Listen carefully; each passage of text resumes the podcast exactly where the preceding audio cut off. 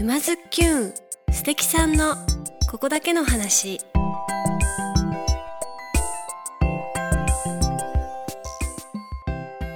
皆さんこんにちは。沼津きゅんナビゲーターのまゆかです。静岡県沼津市よりお届けしているこのポッドキャストは人生を楽しむクリエイターにリレー形式でインタビューしております。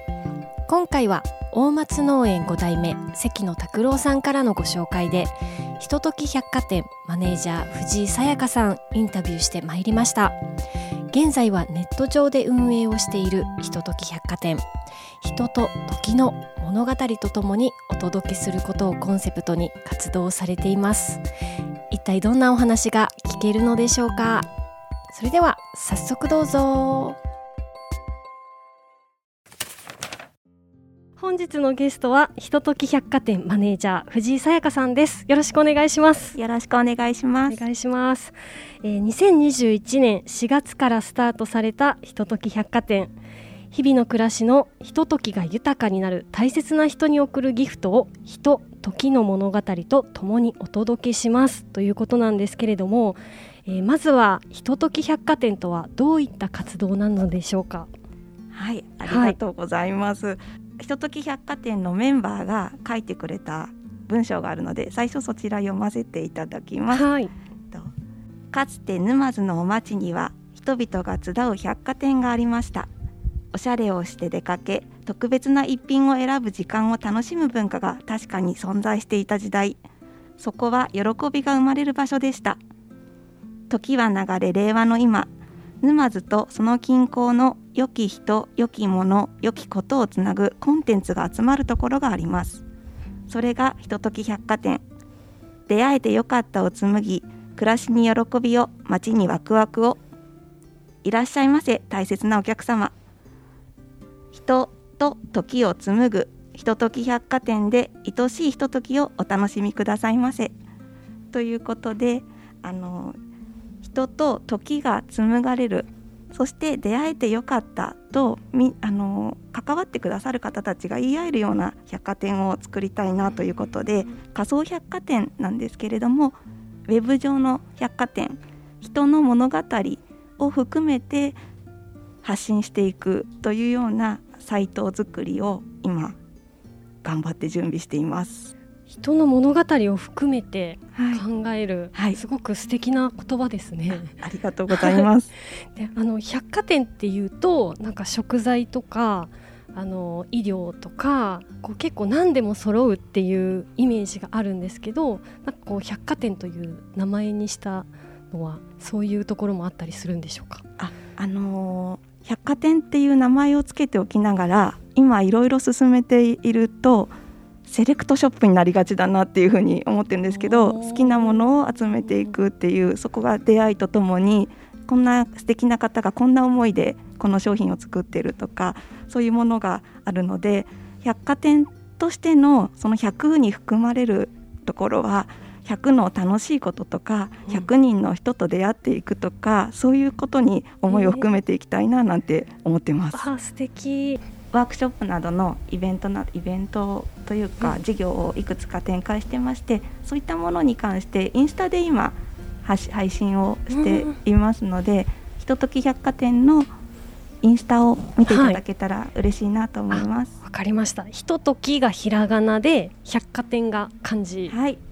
で検索するインスタグラムで検索すれば出てくるということですね。はい、ポッドキャストの概要欄にも、はい、えっ、ー、とインスタグラムのリンクを貼り付けておきますので、はい、そちらからもはいぜひ見に行ってみてください。じゃあちょっとお次はですね、さやかさんがこういう活動をするきっかけといいますか。あの私自身があの長男を出産したのが13年前なんですけれども、うん、その時にあの子育て応援サークルいちごというあの団体を立ち上げています。でその団体っていうのは自分自身にがあのちょっと産後うつのような状態になってしまってあの両親も働いていたので2人っきりの子供と2人っきりで誰とも会話をしない生活をしていたらちょっと心がこう不安定になってしまってその時に産婦人科でちょっと親子サロンみたいなのをやってくださってたんですけれどもそこに参加した時に同じように子育てするお母さんたちと出会ってあこんなことつらいよねとかこんなこと素敵だよねなんていう話をしていたら雲がふわっと晴れるような感覚があってで自分にはこんな場所が必要だなってことでそのいちごっていう団体を立ち上げたんですけどそのいちごっていう団体の名前の由来は一期一会のいちごでやっぱり人と人との出会いを大切にやっていきたいなってことで、その団体を立ち上げ。素敵な名前、はい、ありがとうございます。であの活動次男が生まれであのその活動していく中でだんだんあのいろんな方と出会っていって10年が経ったぐらいの時にあの10年より前だな仲見世商店街とか、はい、新仲見世商店街のあの若手経営者で構成されるおまち再生研究会っていう、うん、あの団体があるんですけどそちらの方たちと出会った時にあなんかこういう街を作ってる方たちにもやっぱりたくさんの思いがあって、うん、今まであの沼津で育っていて商店街が廃れていくっていう話を聞いてもなんか他人事だったのがなんかこう自分事になったというか、うんうんうん、であの商店街の方たちと一緒にパンマルシェを開催したりとかサンタサンタサンタっていうサンタさんがこう商店街いっぱいになるっていうようなイベントをやらせていただいたりしたんですけれども。子どもたちのサークルからだんだんと町の商店街とか、はい、町の人とのつながりへと、うん、だんだんこう輪が広がっていってるように思うんですけども、はいはい、自分自身がこう出会ってきた人たちとあこんなんかそこに多分自分の中で感動だったりとか、うん、感化されるものとかがあったので。じゃあさやかさんが自分がちょっとときめくというか、はい、心が動かされることをやっていったら、うん、だんだんとこんなにも輪が広がっていったっていう感じなんですかね。多分そこは自然につながってたと思います、うん、今やってることもなんか自分がガツガツっていう感じではなくて自然とつながっていく流れだと思うんでそうですね。自然とつながって、なんでしょうね。なんか特にね、はい、ですか？前目に営業されてるとか、うん、全然そういうわけじゃないじゃないですか。さやかさんの魅力なのかなとその他にもちょっとお話ずれるかもしれないんですけどあの一般社団法人いちごとしても2017年からスタートされている、はい、っていうことなんですけど普通の子育てサークルから始まりましてちょうど10周年のおきに一般社団法人いちごっていう法人化をしたんですけれどもあの法人化した一つの理由としては社会的な信用っていうところもどうしても必要になってくる。でお仕事をしていくのにも社会的な信用が大事だよっていうのをたくさんの方からアドバイスをいただきまして法人化をして、はい。でえーと行政さんだったり企業さんと一緒にお仕事をさせていただいているのが一般社団法人1号の方になります。もともと子育て応援サークル1号の方でこういうものが行政サービスにあったらいいなって思っていたものがじゃ10年続けていると少しずつ行政さんがやり始めてくださっていたりともする中で今私たちが一般社団法人でやらせていただけているのはその10年の中のつながりだったりをあの民間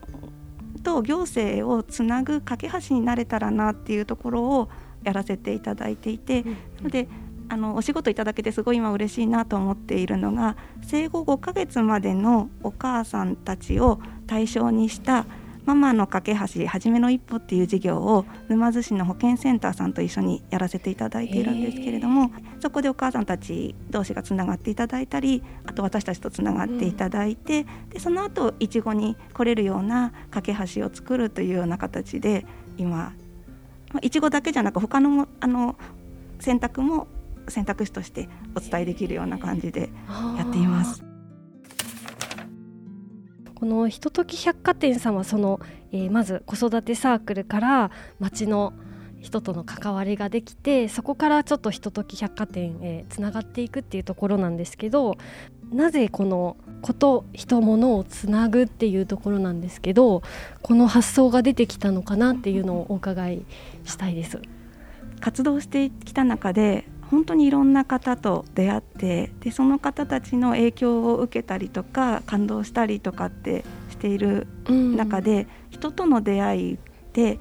あの人生に彩りを与えてくれるなっていうのをすごく感じていてであのそうなので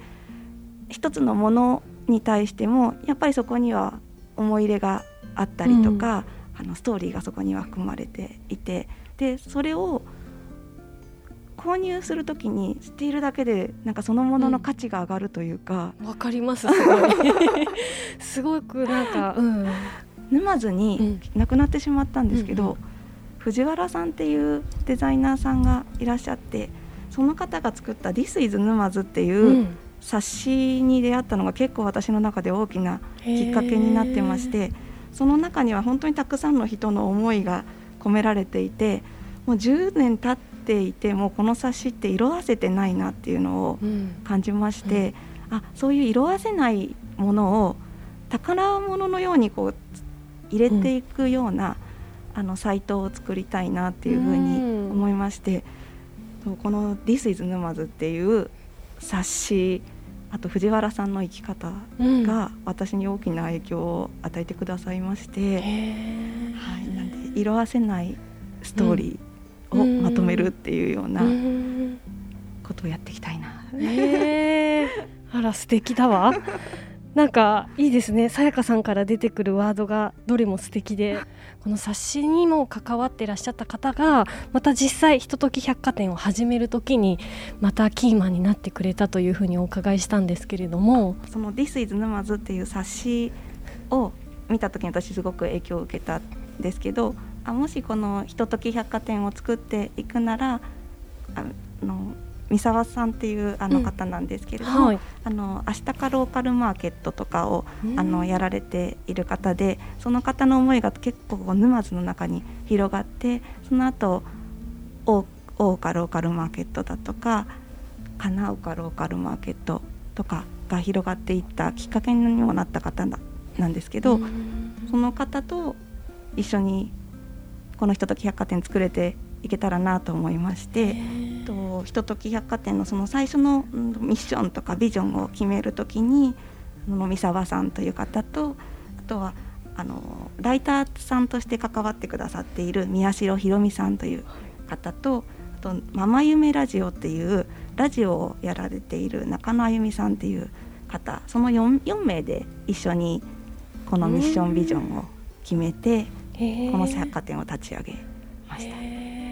それはそのこの4名を選んだ理由とかっていうのは？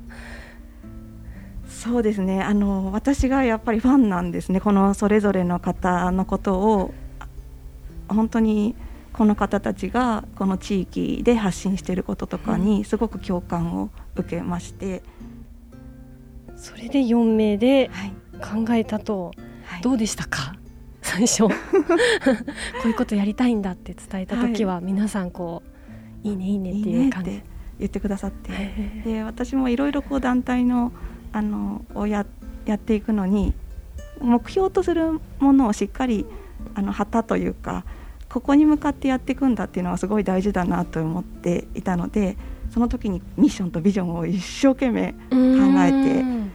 すごい自分の生き方としても、うん、この団体としてのミッションとしてもそうなんですけど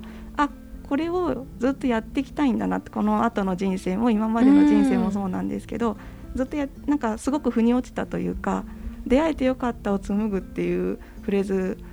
が出た時になんかあこういう生き方をしたいっていうあの言われ言っていただけることもそうですし自分が伝えたい。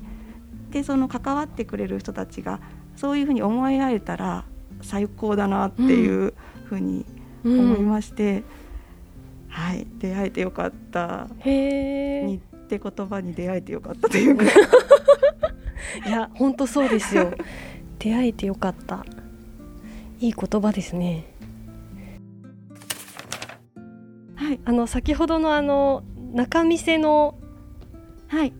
ところでパンマルシェもされてたというので、はい。だから延べ1万人くらいはい。来場者がいるというふうにあ。お伺いしたんですけど、はい、本当に私パンがすごく好きででスタッフもすごいあのパンが大好きなメンバーがいてでいろんなパン屋さん巡りながら1店舗ずつ交渉したりしながらやっていたんですけどでそのパンマルシェもパンでつながる笑顔の輪っていうコンセプトのもと本当にいろんな方と関わってくださる方とあの食事会をしたりとかつながることをすごく大切にしながら進めていたのでパン屋さんとも1店舗ずつやり取りさせていただいたり、出ていただくハンドメイドさんたちにもやり取りをさせていただいたりって本当に丁寧にやっていたので、準備もだいたい半年以上前からスタートしてやっていたんですけれどもだ最初の頃はこう勢いでいけてでだんだんあのその運営の中心になるメンバーたちが疲れてくるのじゃないかなっていうのをすごく感じて、あこのままじゃいけないなって思っていた時にあのコロナがあってもうややれる状態でないパンマルシェが開催できる状態じゃない時になった時にあどういう形ならそのパンでつながる笑顔の輪っていうのを続けられるのかな、うん。別の方法でもそのそこの目的に達成できることってできるんじゃないかななんて思いまして、なのであの今後はあの中のメンバーも来てくださる方も楽しめる形を見つけていきたいな、うんそれが1万人集まるイベントじゃなかったとしてもそこの目的につなげられることって、このひととき百貨店もそのひ普段日々の暮らしが豊かにっていうような形で伝って歌ってるんですけどそういうふうに日々の暮らしがより豊かになれるようなことを考えていきたい。と思ってますなんかそのパンマルシェとかねいろいろ今までこうイベントとか企画されてたノウハウがなんかこのひととき百貨店に全て生かされているなという感じがとってもしました。あのいろんな失敗もしてきてしまった部分もあるので でもねその分たくさんの出会いもこう引き寄せてるなんか出会い出会いを引き寄せてるっていう感じがします。さやかさんを見ていると。なんかまだまだあのお話をお伺いしたいと思いますのであの次回も引き続きひととき百貨店についてお伺いできればと思いますので、えー引き続き来週もよろしくお願いします。お願いします。ありがとうございました。皆さんどうでしたか？藤井さやかさん。優しい笑顔が印象的なさやかさん色あせないストーリーを届けたいという情熱がたくさんの人の心を動かしているんだなと感じました。というわけで次回もひととき百貨店について詳しくインタビューしてまいります。来週もお楽しみに。まゆかでした。